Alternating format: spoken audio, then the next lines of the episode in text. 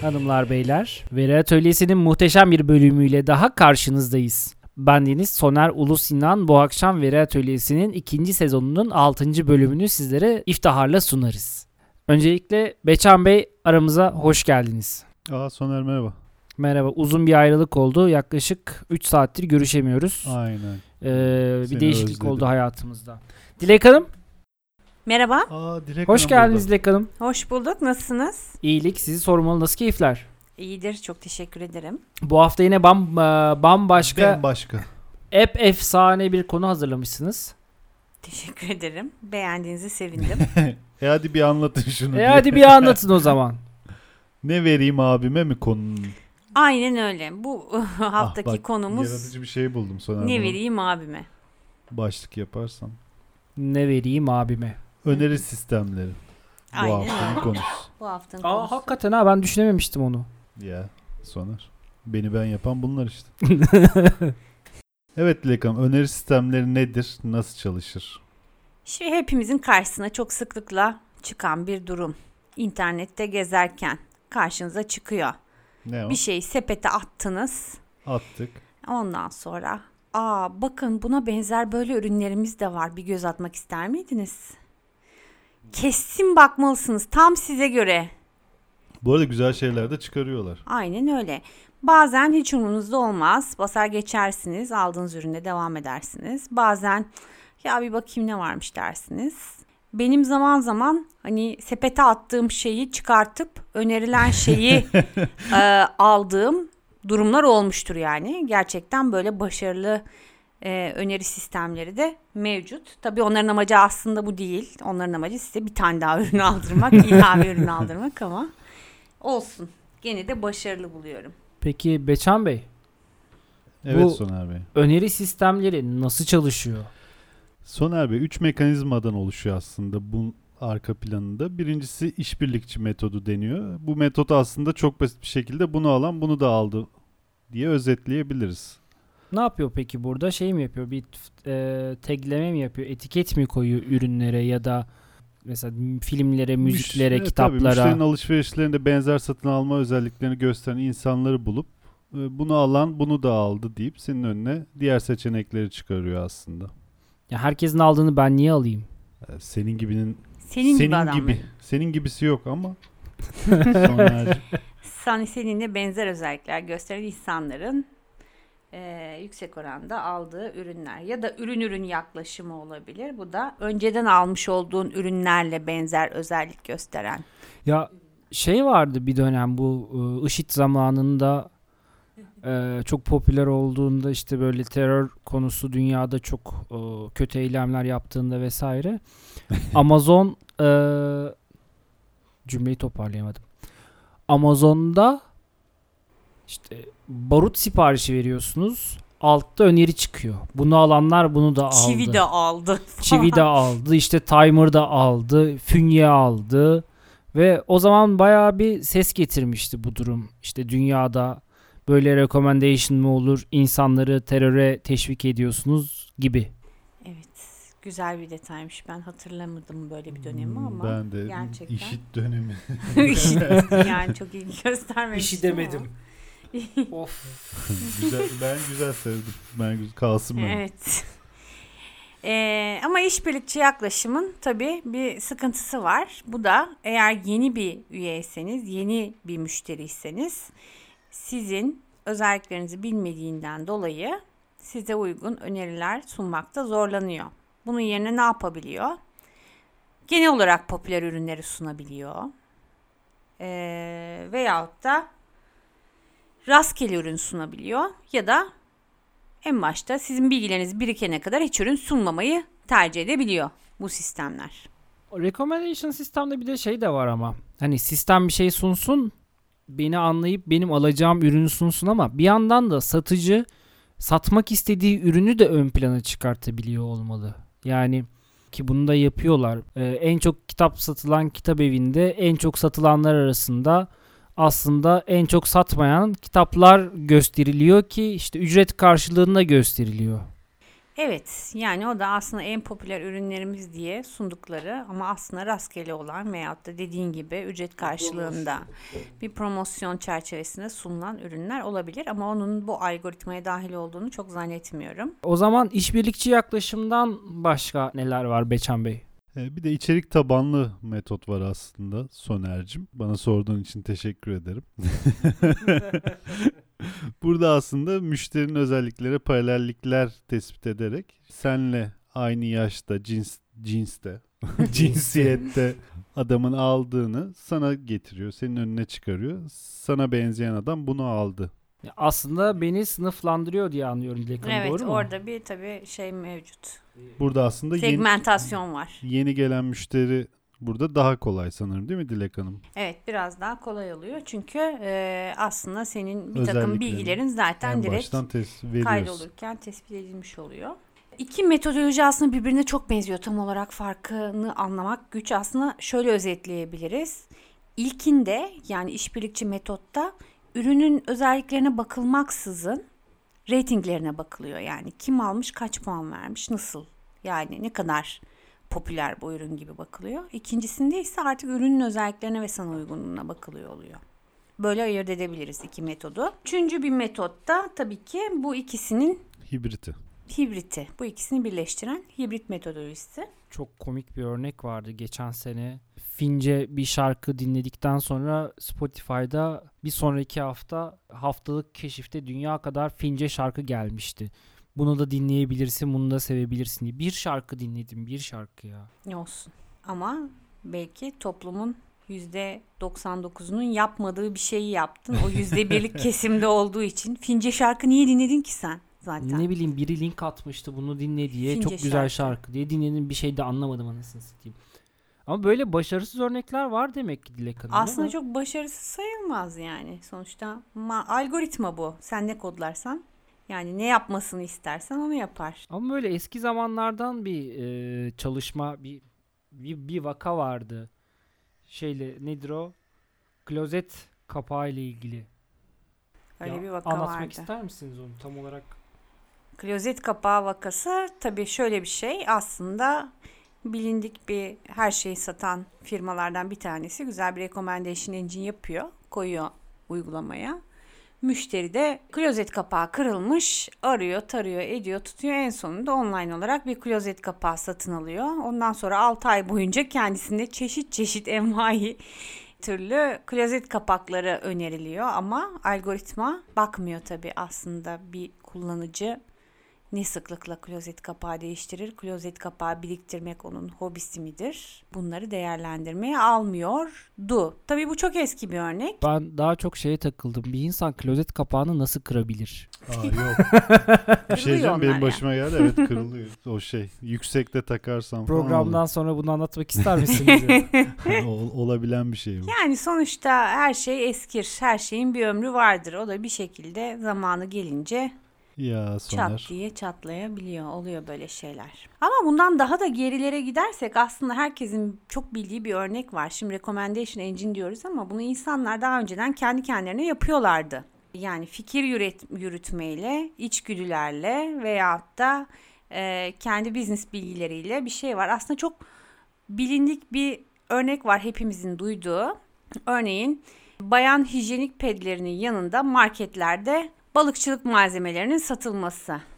Gerekçe de şu diyorlar ki eee, eğer bayan eşiniz muayyen günündeyse o zaman sizin Balık bir şekilde oradan lazım. bir şekilde oradan kaçmanız lazım. Tabii yabancıların Bir de e, çok yaptığı şey, keyifli bir hafta bir örnek bu. Evet. Bizde balık tutan da yok. Yani zaten aslında bunun bir hype olduğu da ortaya çıkıyor sonradan. Çünkü yani bayanlar malzemelerini kendileri alıyorlar. ve dolayısıyla kocalarına da kocişkom da bu hafta sonu gitsin balığa Bu arada falan şeyi gibi bir şey düşünmüyorlar. Çikolatayı gördüm yanında beraber satıldığını. O biraz daha mantıklı. Evet. Biraz daha mantıklıymış. Ama mesela algoritmaya sorsaydılar algoritma bunu böyle yapmazdı. Öyle şeyler vardı yani bir aralar böyle hype'lar çoktu. Bebek bezinin yanında bira falan filan gibi aslında Marketing fiyaskoları mı? Marketing fiyaskoları.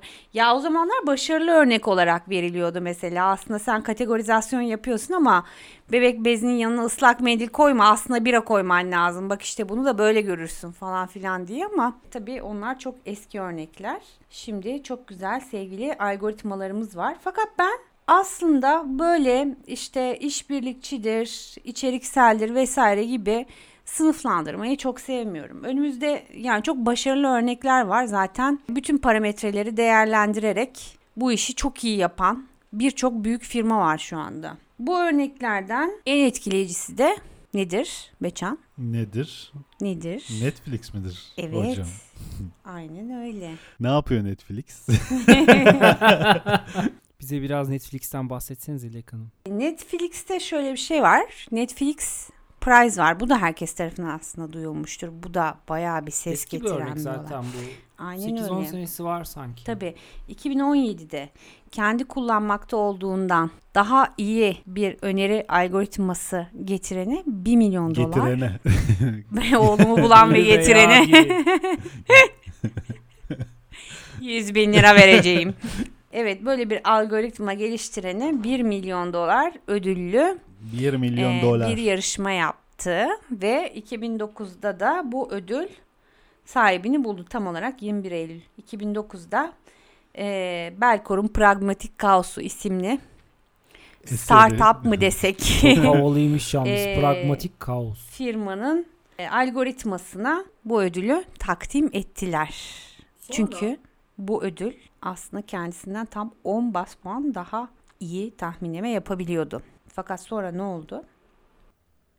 Fakat Attıkları sonra taş ürküttüğü kurbağaya değmedi. değmedi. Çünkü neden? Al- algoritma ne kadar mükemmel olsa da bunu gerçekleştirmek için harcanacak olan efor, mühendislik eforu inanılmaz yüksekti. Bu yüzden canlıyı alamadılar bir türlü. Aynen öyle. Bu tür şeylere dikkat etmek lazım. Çok iyi, çok başarılı bir algoritma ge- geliştirebilirsiniz. Ama bunu pratikte uygulamak gerçekten mühendislik anlamında çok zor olabilir. Bu arada bu hafta IDC'nin Analytics and Summit etkinliğindeydik. AI, Advanced Analytics and RPA konulu. Orada konuşulan konulardan bir tanesiydi. %65'i ya da %70'i geliştirilen modellerin %70'i canlıya alınamıyor diyordu e, konuşmacılardan bir tanesi. Yani siz e, bir model geliştiriyorsunuz, başarılı olduğunu görüyorsunuz ama bir türlü deploy edemiyorsunuz. E, böyle olunca da bu da halen daha yapay zekanın, işte algoritmaların en büyük tehdidi olarak görülüyor. Evet. Tabii ki başka birçok parametre daha var. Yani ne kadar çok veri alabiliyor, alıyorsunuz, algoritmanın içerisinde kullanıyorsunuz. Bu veriler ne sıklıkla sizin sisteminize akıyor. Bu hesaplamalar ne kadar zamanda oluyor. Mesela real time yapman gereken hesaplamalar aslında real time yapamıyorsan algoritma ne kadar başarılı olursa olsun o iş boş gibi birçok e, faktör var. Ve Netflix daha sonra bu yarışmayı tekrarlamaktan vazgeçti. Ama vazgeçmesinin sebebi bu algoritmayı kullanamaması değil. Bu algoritmayı birebir kullanamamış olsa da çok faydalandı gene ve aynı şirketle bir müddet daha çalışmaya devam etti aslında. Fakat bunu tekrarlamamasının sebebi aslında insanların gene bu kişisel verilerinin ortaya çıkmasından duyduğu Rahat. korkuydu, rahatsızlıktı. Bu veriler sonuçta e, herkese açıldı, herkese açık bir yarışmaydı. Yani sen, ben, biz de bir algoritma geliştirip katılabilirdik bu yarışmaya. Ve dolayısıyla insanlar şundan endişe etti. Benim izlediğim filmleri bir başkası tespit edebilecek mi? Ben ne izliyorum? Bunu bilecekler mi? Yani aslında birebir kişisel veri içermese de bilgiler sonuçta o denli algoritma geliştiren ekipler karşısında insanlar bunu tespit edilebilme ihtimalinin olmasından korktular ve Netflix'te çok üstelemedi. Netflix'in şöyle bir şeyi var. Netflix'ten açılmışken bir örnek vereyim. Şeyde film öneriyor ya bize. Mesela geçmiş beğenilerimize bakarak afişleri bize göre kişiselleştiriyor. Evet. Biliyor çok muydunuz çok güzel siz? Ha, örnekler. ciddi misin? Biliyorum. Ben Bilmiyor biliyorum. Vallahi bilmiyordum. Aynen öyle. Yani mesela şöyle biliyorsun Netflix'te birkaç tane yani tek account içerisinden birkaç tane user açabiliyorsun. Doğru. Atıyorum e, biz aynı evde sen ve ben iki tane user'ız. Sen girdiğin zaman aynı filme farklı bir Mesela şiddet dolu bir afişi Aynen var. öyle. Sen şi- Sahne önce şiddet gösteriyor. filmlerini izlediysen ve beğendiysen ben girdiğim zaman mesela romantik sahnesini o filmin gösteriyor bir aile sahnesi mesela. gibi. Çünkü hani beni ve seni ayrı ayrı tanıyor, tanımlıyor ve evet ikimizi ayrı değerlendirmeler, beğenimize uygun seçenekler sunuyor. Tabii Netflix'in örneğine de bakacak olursak burada da hani yok işbirlikçi mi, Kolaboratif mi? kol- işte içerik tabanlı mı vesaire mi etiketlerin çok bence anlamlı olmadığını görüyoruz gene. Yani burada şöyle bir şey var. Her bir izleyici profilinin haftanın hangi günü, hangi filmi izleme modunda olduğunu bile hani bir parametre olarak içeri koyup bunu çıkartan bir algoritmanın tabii ki böyle kalıplara sokulması çok doğru değil bence. Bence biraz da insanı serbest bırakmak lazım. Algoritmaları, ser- robotları serbest bırakın. Kendi kendilerine Biz tahmin salın. etsinler. Hakikaten. Biz Salın yani bizi. romantik film mi izleyecek hasta mı işte o gün işte durup dururken en mutlu anında ağlıyor mu düş bunları Bir şey diyeceğim, düşünmeyin sen- ya. Kız olsan hiç çekilmezsin sonra. Böyle bir şimdiden triplisin yani. Ama yani Netflix'e öyle bir şey var. Şimdi genellikle algoritmalar hani e, benzer özellik gösteren clusterlara yönelik yapılmış olduğu için böyle çok cins insanların taleplerini çok fazla karşılayamayabiliyorlar yani şu anda. Öyle Outlier bir şey miyim var yani ben şimdi? Outlier olabilirsin ve sen tek değilsin. cluster'ındasın sen. Outlier'lar cluster'ı evet teker teker de yapmıyorlar. E, tabii öneri mekanizmalarından bahsetmişken bunun bir ileri adımından yani next ileri best daha mı offer. var ya? Evet, next İnanamıyorum. offer. Next best offer. NBO. Bir evet. sonraki en iyi, en iyi- teklif offer. kavramından da bahsetmeden geçmememiz gerekiyor.